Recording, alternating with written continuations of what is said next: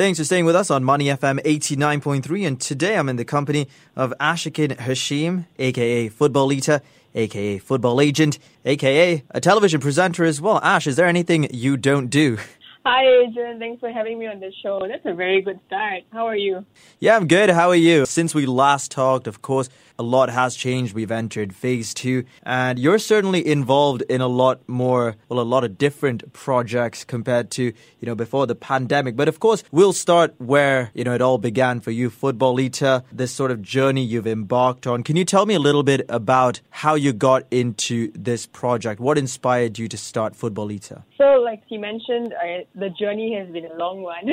when I started Football Eater, it was more of a, a blog, you know, like a, I think for women in football because I loved football growing up. You know, I started my I guess my childhood was a lot of in front of the television with my dad and my uncle, just watching any game possible in the Premier League, even Malaysia Cup. So the passion was always there. So I felt like I needed to do something besides, you know, because I was also an intern at a newspaper at SPH. I was really enjoying my time as a sports intern, but I felt on the side that I could contribute a lot more as a woman in, you know, as a woman on the field or just doing a, a male dominated job, right, as a sports intern at that time. So that's why I decided to come up with and start my own blog or slash website. And at that time, I thought what would be a cool name to describe a girl in football. And I came up with Footballita. And I still remember it was on my birthday a long time ago. So I remember I registered a domain and I just went with it.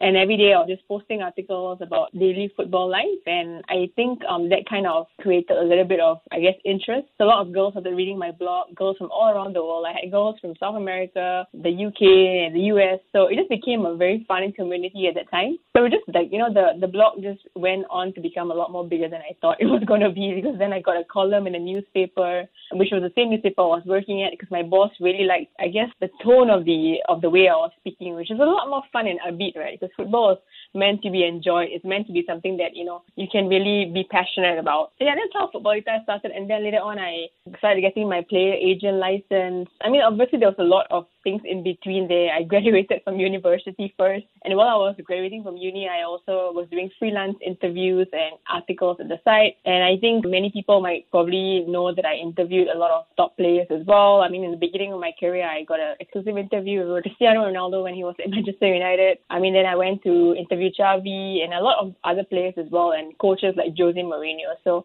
in the beginning, this was a little bit of, it was really exciting for me because I was a young journalist starting out. So I really, really enjoyed doing it. And a lot of people as well enjoyed some of the, I mean, I guess the style that I was interviewing these celebs. Was a little bit offbeat and funny. I didn't really like the serious approach. I think that's the thing when, when I started Footballita, passion first and just have fun with the game, like how the South Americans do, right? Because that's basically football is meant to be enjoyed in that way.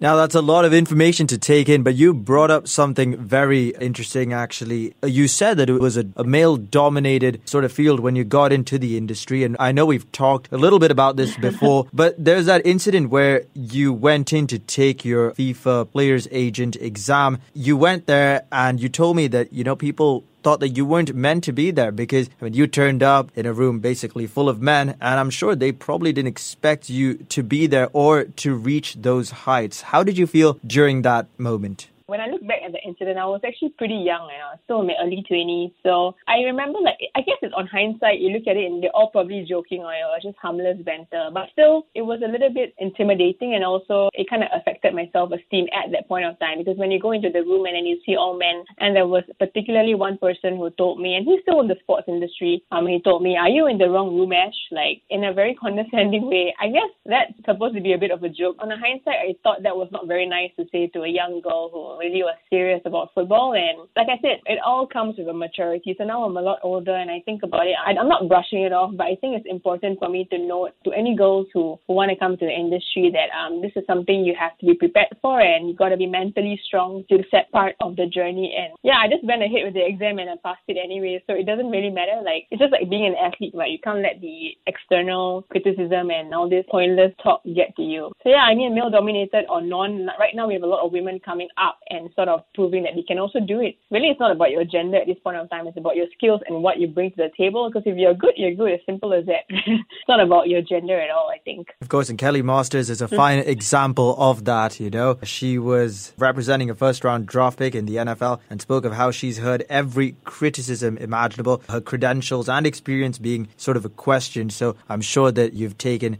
a page out of her book and, you know, use that to sort of guide your career path, let's say, for example. Now, I know we've talked about your football agent career. Now, this is something that it's kind of on hold right now because uh, you're working on a few other projects. But what's been the most difficult part about being a football agent?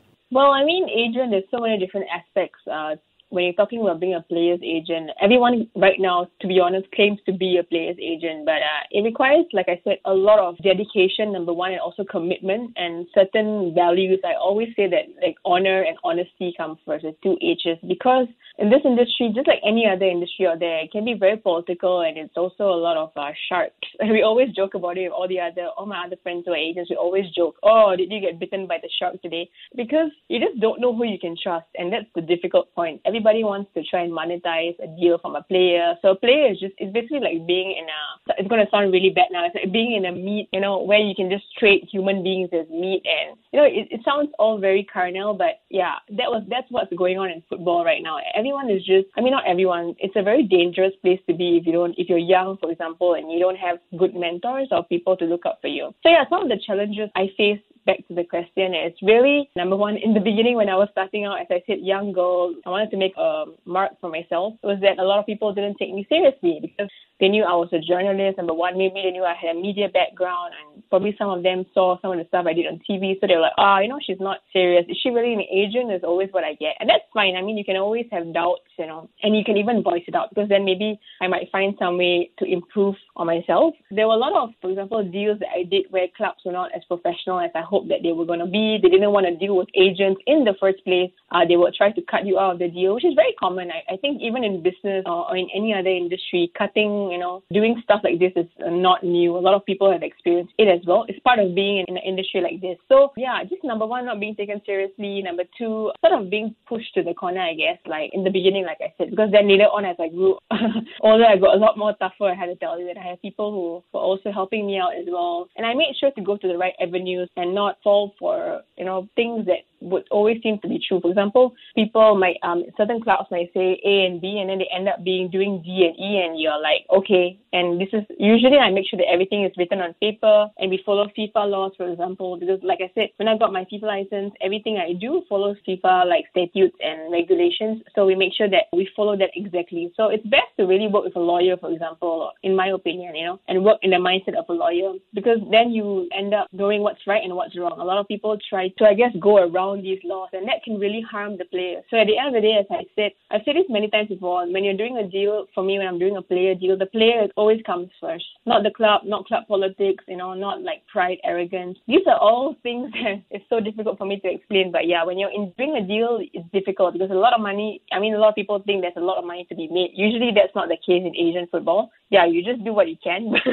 of course, there's a lot of challenges that come about while being a player's agent, and like you mentioned, the players welfare and you have to look after them as well because at the end of the day you're representing them. Now Ash, away from all of this, you're working on a startup. Of course, the pandemic has brought across a lot of opportunities. You're not doing as much as what you were doing before, but you're also involved in other things. You mentioned off air that started this sort of thing called Shout Out. Now, what is Shout Out? Because from a neutral point of view, shout out is basically you have some sort of platform where someone will ask you something, almost like a request, and you basically get, I don't know, players or whatever to shout out these people. Am I hitting the. W- well uh, done. Well, I thought I could hit the right wavelength there. But yeah, could you tell me a little bit more about this project? Because I know that, you know, it's not very easy because the majority of your team is in Malaysia. So how are you coping yeah. uh, with starting out this new business? So what happens was uh, was that uh, shout out was always in the fray. I always had it with my business partner. It's just that we were thinking, okay, I mean, let's do it anyway this year. But we didn't know the pandemic was going to come, so we thought, okay, let's push it a little bit like earlier than originally planned to launch. We planned to launch in like June this year, but we pushed it to March because we had already like a lot of team in Malaysia. On a lot of, I guess, people in start in who work in startup tend to be a lot more younger, and a lot more dynamic. So they were really excited to work on something like this. So with the team in place, and also we had the technical expertise, we had like the guys from Uber actually um, doing our back end. Um, we decided to push startup. So what startup is about is uh, it's an app or platform that lets you buy shout outs or video messages from your favorite celebrities. So in my case, I bring I'm bringing on a lot of footballers onto the app. We recently signed uh, Edmilson, who is the World Cup winner for Brazil, onto the app. We also have a few uh, Thai league players like David Rochela, um, Javi Torres, a lot of Spanish players. Uh, Izwan Mahbud is on the app. We also will be signing on a few like Premier League players. I can't mention who, big names as well. So basically, if you're a football fan, you can actually go into Shout Out Studio and purchase a video shout out. So if it's your birthday, Adrian, and you happen to be a fan of Thiago Alcantara, you might be able to purchase a shout out from him soon. A video shout out like uh, wishing you happy birthday or something. Whatever you want, really. Even if you need like relationship advice or fun, I don't know, like banter or to tease your friends, you know, you just go into the app and we make your request and you can really ask anyone you want on the platform to to actually do the message for you. So we try to make it a lot more fun than what's out there. Obviously with the football, I guess connections that I have and also like my partners uh, connections. We try and bring on bring on also other influencers, key opinion leaders. I'm actually on the website right now as we speak and going through. And actually, the website layout, you know, we've got influencers, fashion models, cosplay, entrepreneurs, TV, radio hosts. Now, of course, Thiago Alcantara. Big fan when he was playing at Bayern Munich. Not so big fan now that he plays at Liverpool.